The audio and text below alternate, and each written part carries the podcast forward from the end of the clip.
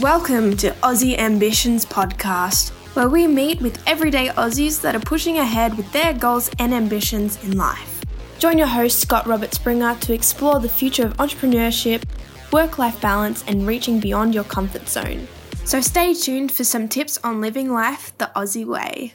Welcome to the Aussie Ambitions Podcast. We are very excited to have a guest with us today who actually has a sidekick. His name's Murphy, and our guest today is Ron Pia. How are you, Ron? Oh, good, thank you. Great to be here. So Ron is in the world of canine lifestyle consulting. He's the founder of the Pet Calmer, and also he's got a project called Pet Tunes. So we're going to look at all of this today. Could you tell us a little bit about yourself, Ron? Sure. Yeah. Look, I'm an old fella. Many years ago, when I was a lot younger, I started an interest in dogs. And when I was about 13, I was actually started showing Cocker Spaniels and became pretty efficient in grooming. And I had a grooming service at home. Now, that's where my dog's interest started. But I was a bit of a lonesome child. You know, I didn't mix very well.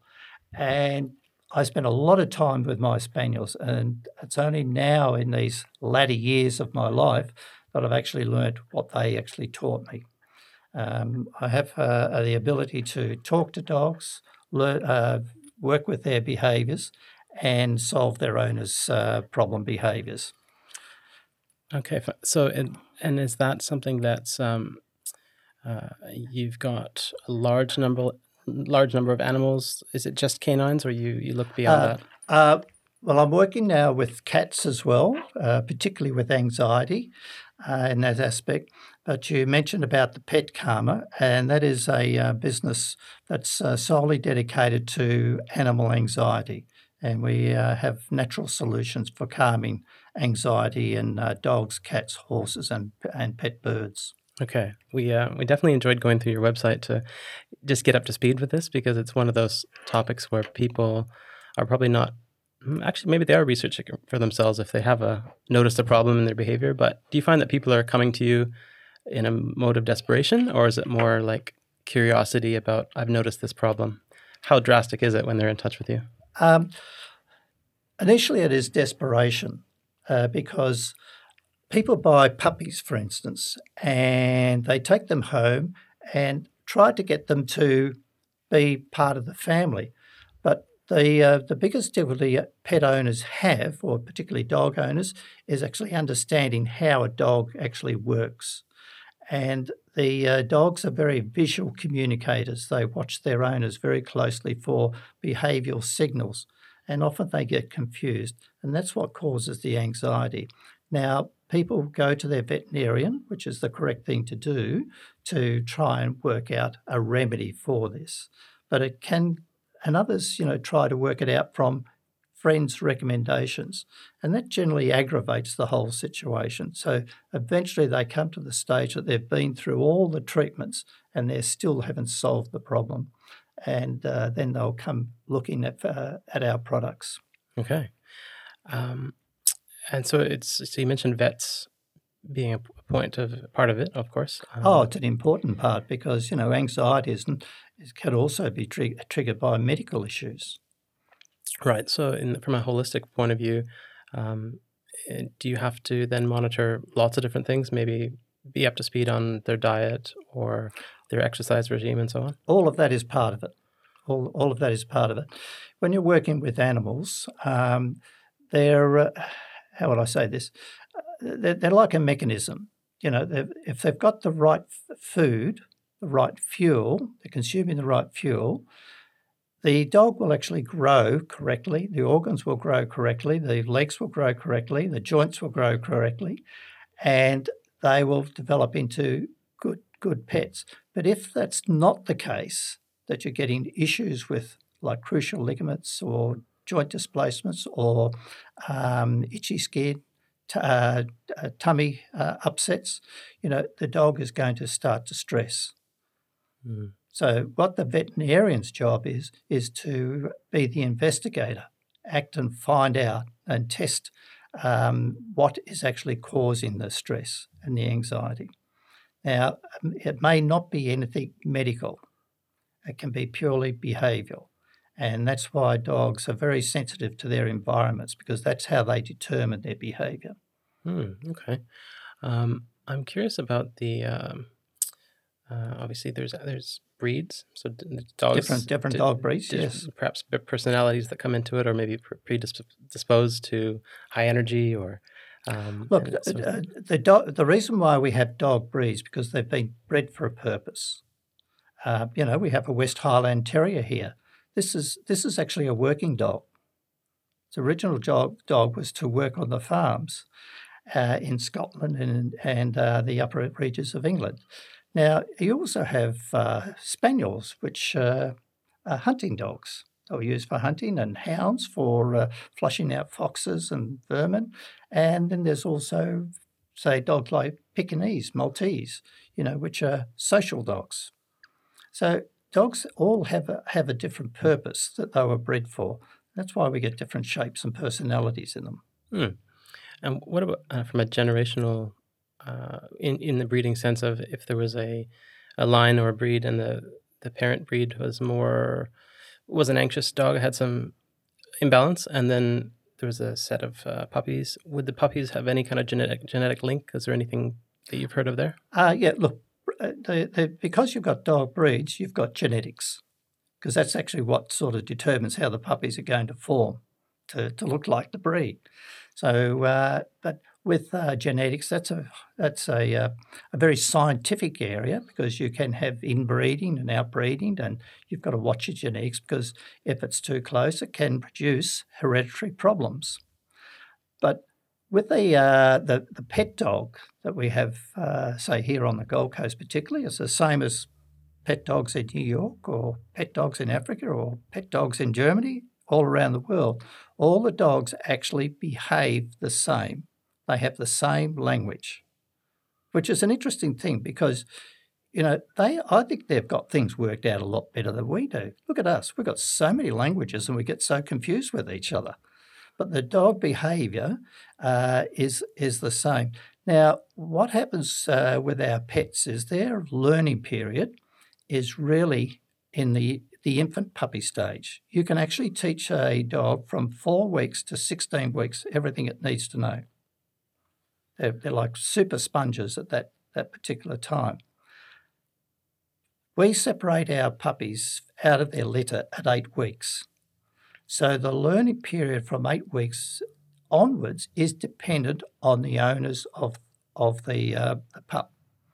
Now, if the owners are not conversant of how a dog learns, they can very easily teach dogs the wrong behaviour. Now, how do we work out whether it's a wrong behaviour or not?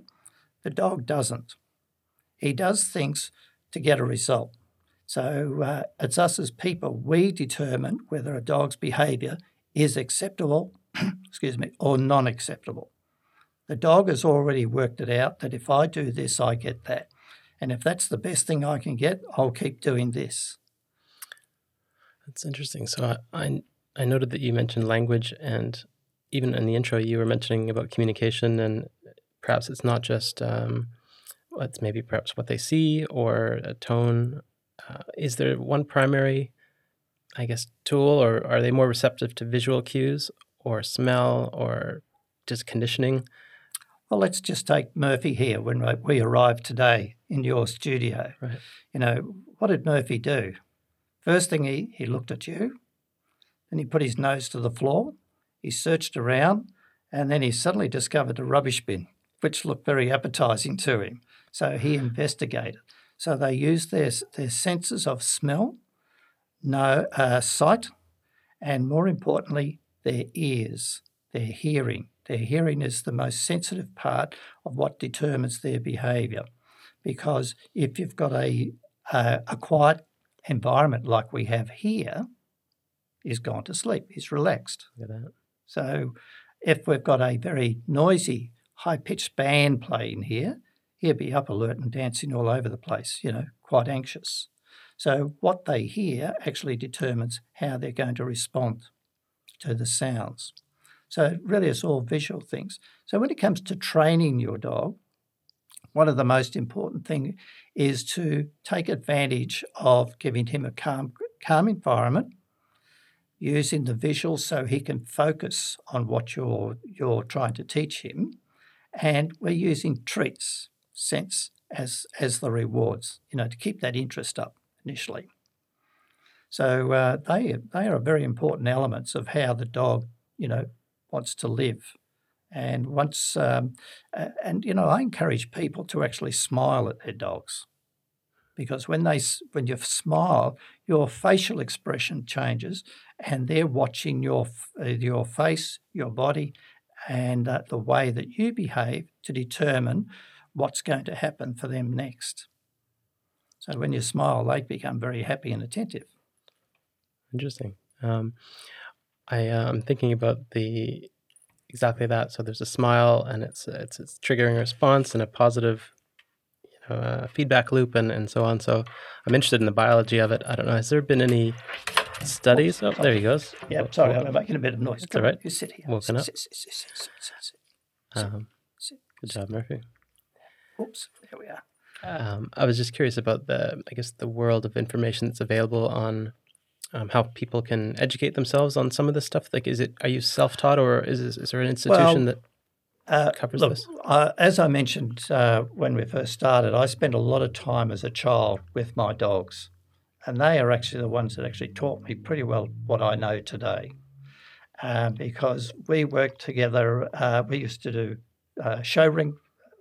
We did agility trials, and we also did field trials. So, that's retrieving and gun work.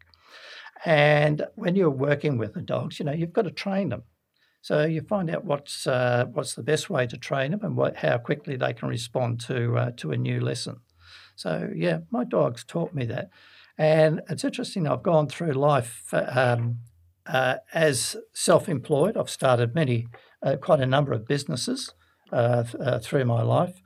And now that I've actually retired from those businesses, I'm back to actually the behaviour of dogs again. That's neat. And how does that feel going through all those phases? I mean, is it more liberating in the sense that you don't have the stress of maybe a business and the overhead and all of that? Yeah, look, the business is always a stress when you have a number of employees and finances, and you go through a credit squeeze, and you go through trying to run a business on 25% interest rates and all those sort of things, and that's how it has been for the last 40 years, running businesses in this country. Now that I don't have to do that, I still run a business as the Pet Karma, but it's a small product, easy to ship, and highly effective. So it's given me purpose, and that's where why I get so enthusiastic about making a difference for people with their animals and anxiety, because anxiety is the key issue that veterinarians, the Veterinary Association, both this country and in America, have recognised anxiety as one of their leading causes to pet illness. So I'm in an area now where I feel as though I can make a little dent, in that space for pet owners to have a really good life with their animals, and also try and offset some of the animals going into rescues, because that's one of the issue. Behaviours and how to handle them and how to live together is one of the big issues. So when you say I'm a consultant, that's what I do. I set up homes with their animals so they can live together and they can actually blossom a relationship. Okay, that's an interesting point. I just want to reinforce that to see if I've got that right. So the pets themselves can experience anxiety in their home. Yeah, if they're not sure that they're safe, they feel safe. What a dog and a cat value the most, and a horse and a bird, what they value the most is actually living in a safe environment, right? And the way that they're determining their safe environment is by what they hear, what they see, and how to react to behavioural responses. So it might be environmental. Maybe at the start of it is somewhat environmental, or the dog's been introduced and it's just the balance isn't there. But then does the anxiety flow on to the owners? Is that what you're saying? Oh, yeah, it flows both ways. And then it's probably escalates. It's probably not a great scenario. And there's been a lot of work done in that area, particularly with therapy dogs. And one of the reasons for the good work with therapy dogs is because dogs can calm. Now, a number of therapy dogs may be breeds like Labradors, pretty placid sort of breeds. So they can actually go into a calm state or make quick connections with their owners or their clients. And that actually helps people go calm as well. And you might have read that on a number of other reports where my dog has made me feel better. So dogs have a huge benefit that way. But on the other hand, you know, if dogs go into an environment that is highly activated, highly noisy, highly stressful for them, they're going to get anxious, and that'll trigger their owners to get into anxious to know what to do about it. You mentioned therapy dogs. I'm not sure exactly how that comes to be. Is it coming from the medical side of things where people are it's like a recognized treatment or some kind of companionship? It's an emotional treatment. Yes. And are they in short supply? Like, is there a... Therapy dogs. They possibly can. I haven't done the figures on it, but, you know, they're a very expensive item to produce. Okay, so there's there's more demand than supply, if that's what you're asking. But it's the same with guide dogs too. You know, they're very expensive dogs to produce. Okay. Because it takes a while for them to be trained. But so would you say that the therapy dogs is more? It's like a certification where. Oh, it is. Yes, there's a number of organisations such as Delta Dogs who are. Well recognised as trainers for therapy dogs. So people can actually nominate their own dog and be trained in therapy. So very, very useful for aged care or for autistic children. Also, dogs are being taught to help children read. So they've got a lot of different benefits that a dog can use, and we're really at this time in our life only just discovering the surface of what the capabilities of dogs are in our society. That's neat. I was just thinking about the that balance of, you know, pets in the home and then just the care needed, and I was always wondering about not the regulation, but it's mostly around. If you were to be a pet owner, there's no license to be a pet owner, and there's no real... the license you need is to own a pet, which is a council license. I see. So there is such a thing? Oh, yes. Well, you know, if you have own pets on the Gold Coast, for instance, you've got to register them with the council. Okay. But that doesn't actually guarantee you knowing how to care for a pet. That's just for the council to know how many it has and that things are under control within its districts. I see. With animal control and animal management. But the owning a pet, you know, does take a little bit of knowledge and understanding. And what I talk about all the time is not trying to get the pets to do things, but rather educate the owners as to how the pet thinks and set the house up so that it's suitable for them to actually have relaxed behaviours. And when that happens, owners are relaxed and they start to understand how a dog thinks, and you alleviate a lot of the problems with animals. Okay. So heading into the world of, I guess, perhaps music and a bit of the benefits of music, I think adults can benefit. There's probably lots of studies on that. I'll look into it. But is that the main stream of, are we talking about audio and actual yes, music? Well, as I mentioned before, you know, the dogs and the cats and the horses and the birds, they use their hearing to actually determine whether they are in a safe or a threatening environment. You're right. You go over there. That's better. And because the dog's hearing, for instance, is measured over 2 times our hearing frequency, they hear things we do not. And in that higher frequency range are frequencies that trigger anxiety and changes of behaviour. Similarly with cats, cats are even 3 times more sensitive to sounds than what we are. And they are, you know, they can get a lot of anxiety and display that through bad behaviour, such as urination in the house, random urination, or howling or screeching or wanting to prowl or be aggressive. When a cat is aggressive, you know that it's got an anxiety issue. I remember looking at that graph on your website, which highlights the different animal species and the frequencies at which they're most sensitive. So that was quite vivid for me.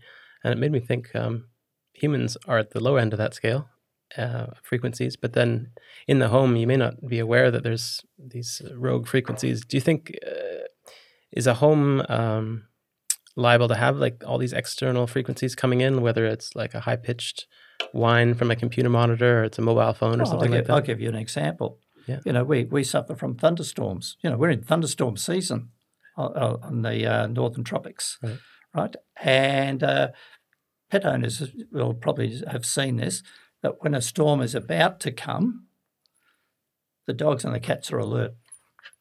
They're already showing that there's a reaction to the sounds. Their ears are up. They're pointing in a direction. They're feeling agitated. They're uneasy. They can hear that sound that we can't. And normally it's a percussion sound, and thunderstorms are percussion sounds that trigger that behaviour. Wow. Yeah. Well, I think that's all part of it. And so what you've got here is something you've been working on for a while. He's a good product pitch man.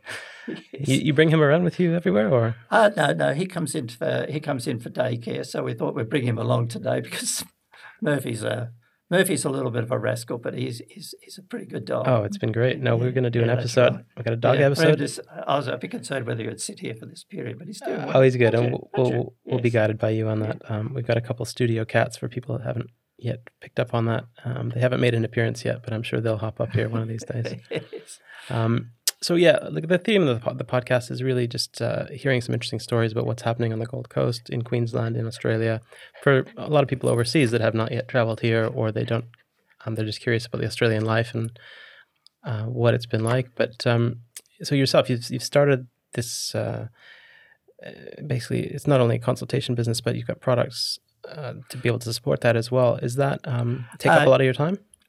Well, yes, I put a lot of time into it because the product that the Pet Karma has on its website is called Pet Tunes. Now, this is actually a science into the hearing frequencies of the dogs and the cats, and the music's been specially produced for their hearing frequency to divert the alert frequencies that change there or cause the anxiety behaviours and put them into the calm behavioural state. So, why I think this is such a unique product is that a lot of anxiety issues are tried to be solved through medications or aggressive behavioural changes, right? Where there's 2 ways to approach anxiety. One is you actually mask the problem, medicate the dogs, or the other way is you go to the source of the problem and change the source. So that's what we've actually done.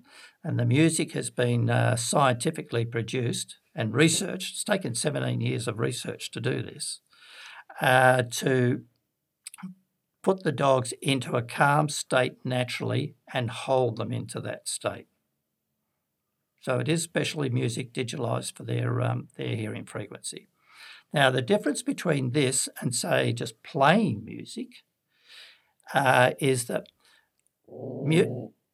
cat turned up. Is that music is, you know, you've got your wings, your strings, and your percussion instruments, okay. Right? Classical music is composed of those 3. Now, percussion is one of the trigger frequencies for agitation. So this music has been primarily produced with strings and winds and then modified again to for the dog's hearing frequency, and they're modified for the cat's hearing frequency, and we have another one for the horses, which is on their tempos horses have certain resting tempos. That's what, when you play the Pet Tunes, you can actually have that consistency of sound. When you play your TV, radio or such, you may have strings, but then you may have percussion too. So you're actually bringing your dog into a calm, popping him out of that, down, out, and that teaches the dog not to be in a calm state at all. Mm-hmm. How's he doing there? I don't know. I think he wants to say something. It's all right. It's all right. Good boy. No problem. Boy, good job.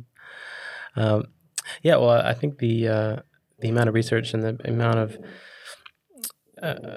supporting aspects of that is impressive, and it's I guess it's is it through the use of it? So anyone can try this? Is that the idea? Well, or do you need it through a vet to? No. Well, this is the beauty of it. The only thing you have to do to activate this is turn it on. So it's well with the dog one. This is the dog. It's a little speaker unit. Okay, there you go. Everything's preloaded onto it. Rechargeable batteries, and there's a toggle switch here. So you just switch that on and have it in the vicinity of the dog. Now, what we have blue for dogs because these are all different music, and with the citron colour for the cats. Now, with the cats, what actually happens, and it happens with the dogs, when you place it there, the cats will come and lay next to it. Mm-hmm. They like the vibration, but they like the sound because it's actually soothing and they feel safe in this. So now we have a lot of the cat fanciers around Australia using it in their show cages because cats get highly stressed at shows. And as soon as they stress, they're eliminated from competition. Oh, interesting. Okay. So that's sort of saved the day for them. But more important is, what happens at home. Because when you go away and you have separation anxiety, well, you can just play this music and calm your dog into a calm state. All right. You've got two other colours. Yeah, two other colours. The black one is equine. That's for horses.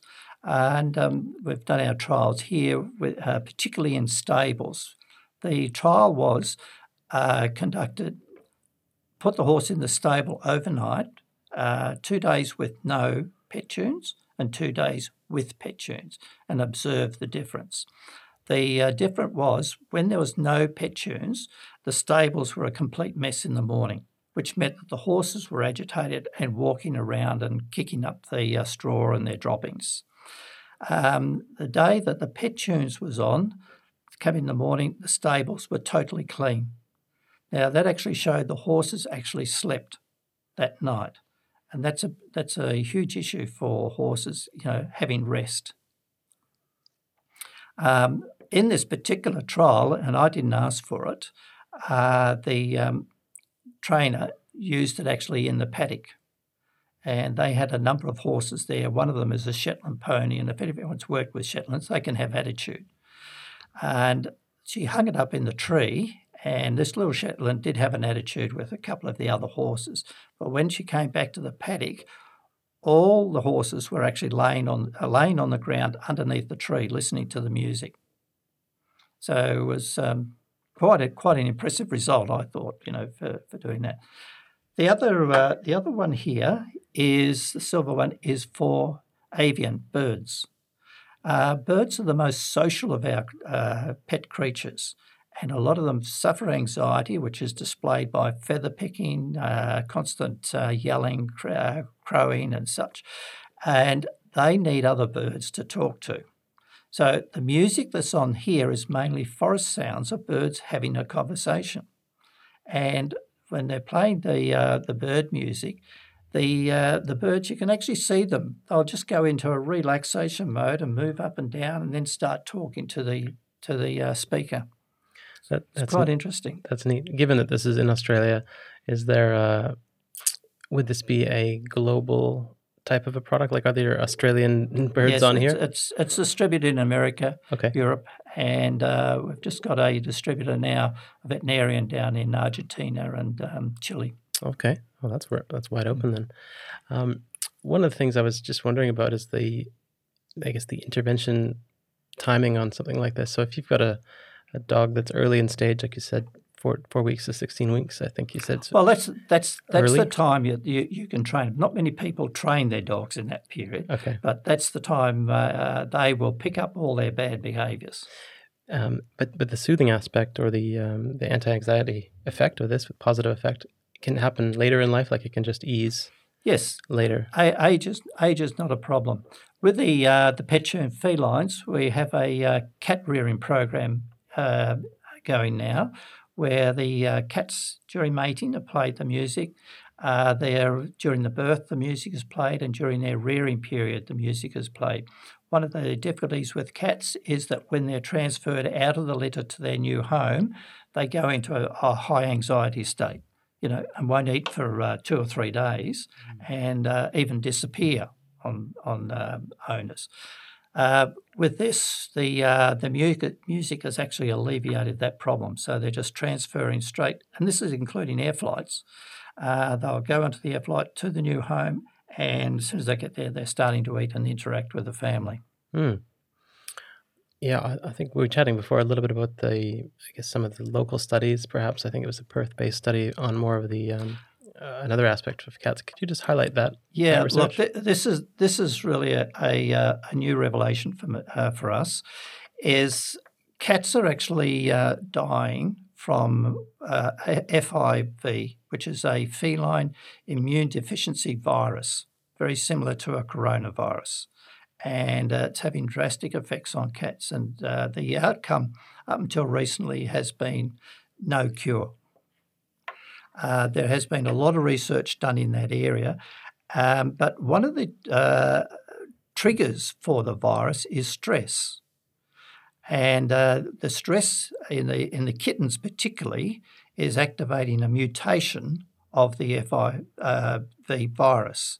And to remedy that, there is a medication now. It's a vial injection that needs to be conducted every day for 84 days. And then there's an 84-day of observation period to see whether the cat has actually reached recovery stage. Now, if you've tried to inject a cat, you'll know that that's not an easy task. But to do it 84 days consistently has caused a huge amount of stress to the owners of the cats. It's an expensive operation to do, but, cat owners are very dedicated to their animals. So we've just now completed one trial of a cat contracting the FIV. It was actually a delayed diagnosis because the previous vet didn't diagnose or recognise the symptoms. And the cat actually, bloated very hard in the stomach, couldn't eat or urinate. And the owner was highly stressed. Now, we actually put a Pet Tunes into that cat's cage and to do the injections. Now, this was in Western Australia in a remote area, and it was an hour and a half's drive each way to the vet. And that was a stress for the cat to do that. So the Pet Tunes was in the car with the cat, and the owner said, that cat didn't budge. It was it relaxed all the way. The day she forgot to take the Pet Tunes was a different story. Wow. Yeah, it was different. Now, the science papers are now actually being written for that particular study, and we'll start another one fairly soon in that same manner. But we also have another research program going on measuring the cat's vitals, playing music and not playing the Pet Tunes music. Now, this is done through a special collar that actually measures the blood temperature, the heartbeat, and all the vital signs, and is transmitted back to a location in Europe where that is then documented, and we can actually measure and see how the music affects the cat's internal behaviour. Now, we've completed a study on 5 obsidian cats in South Australia, and the results have come back that it's significantly changed their temperament to a calmer temperament. So that study is now in continuation with another cat breeder to see whether we can replicate those results. Wow. So we've got Australian-based research, but global connections to... Oh, technology is wonderful these days. Okay. Wow, you're plugged into it. Just on that front, I mean, a lot of these topics would be interesting for people, pet owners, but then perhaps even specialists that are looking at behavioral aspects. Oh, look, it is. And the FIV recovery is very new. Like, for instance... The medication injections were really only available mid-December. So it's not even over a month ago. So for veterinarians to come on board with that, it's going to take a little bit of time because, you know, they need research study papers and they need to be published for this too. But some of them have come forward very quickly to accommodate the distribution of the drugs. Mm. Fantastic. I'm curious about how, like you mentioned, the U.S. in terms of, I think you traveled there, yes, and experienced some of the things overseas. Is that something you do frequently? Network, intercountry? Network frequently. Yeah, don't travel frequently anymore, but because we can't get out to do that. But yes, yeah, always to be in contact with experts. And the component to the, even though this is a passion that you've started up and now you've probably got a lot going on. Are there certain areas that you will be focusing on next? Like you mentioned, like the trade shows can have a level of networking and so on. Yes, we were doing a number of trade shows and veterinary conferences in the past 3 years. They're expensive operations to go to the trade shows, and they're very suitable for broadening the idea and broadening your knowledge. But when COVID came about, a lot of those were cancelled. So it's allowed us, it's allowed me particularly, to actually research other areas of how we can transmit knowledge and communicate directly with pet owners who have got the problem. You know, like with the FIV or the FIP as they refer to it as well, you know, there are dedicated Facebook pages for people to have discussions of how to handle and treat that.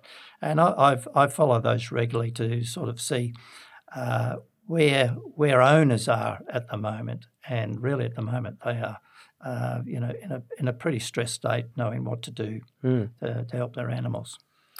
I can see the potential for sure, and I'm just thinking of, the immediate benefit would be you've got animal welfare leagues and existing bodies and so on like that. Yes, the animal rescue unit they run their own conferences, which also includes council management, animal management, to spread knowledge in how to manage animals in shelters. And really, in the last 12 months, there's been some revolutionary changes in that area. Another area, too, is quarantine.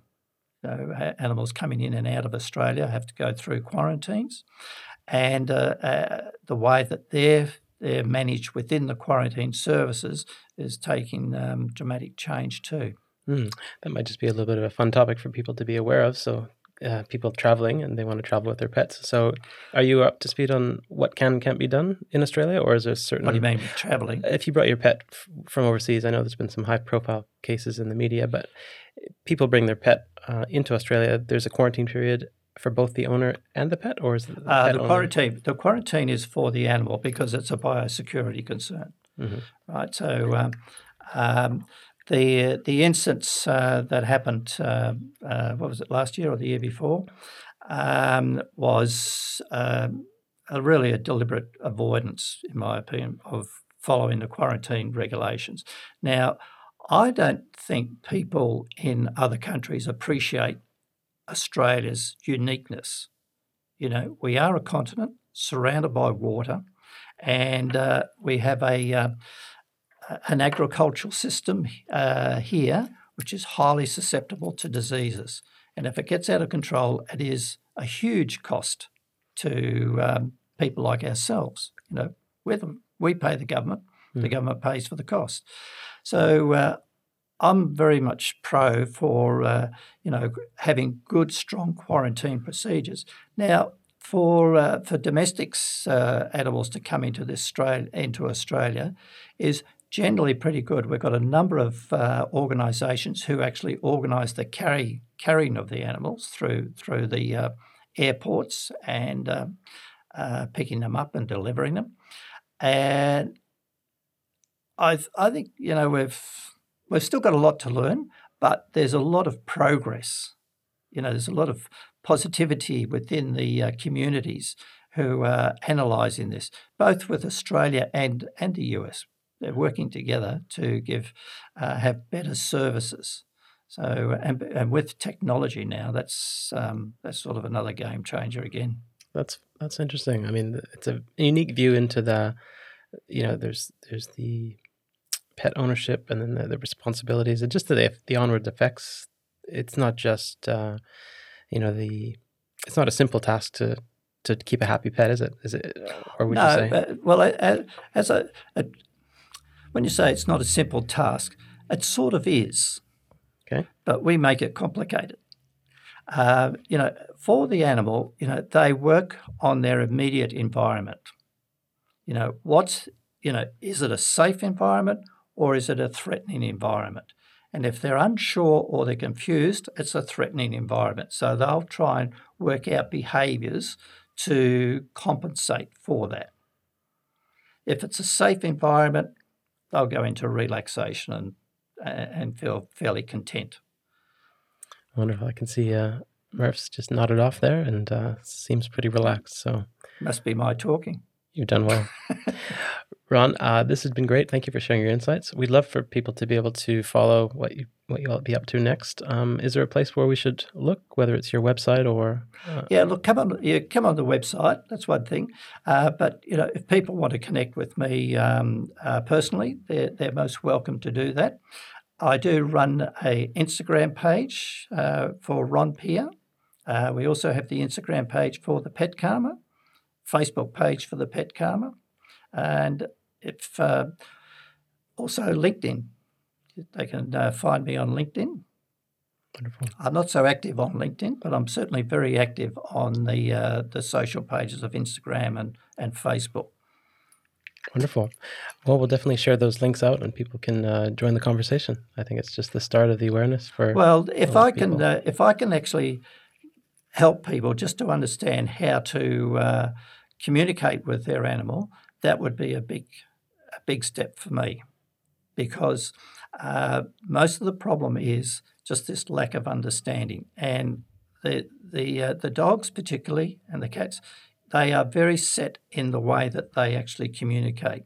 So once you understand that, you can alleviate a lot of these anxiety issues. Beautiful. Ron Pia, thank you very much for your time. Most welcome. Thank you for having me. Hi, everyone. Thanks for tuning in to the Aussie Ambitions Podcast. We appreciate your support and welcome your input. So if there is a topic that you would like to see covered, please let us know via our website, aussieambitions.com, or any of our social media accounts. And please subscribe to receive all of our updates. We hope that you picked up some helpful tips helping you to get to where you want to go. And if you've got a story to tell and are able to come for a visit, definitely get in touch.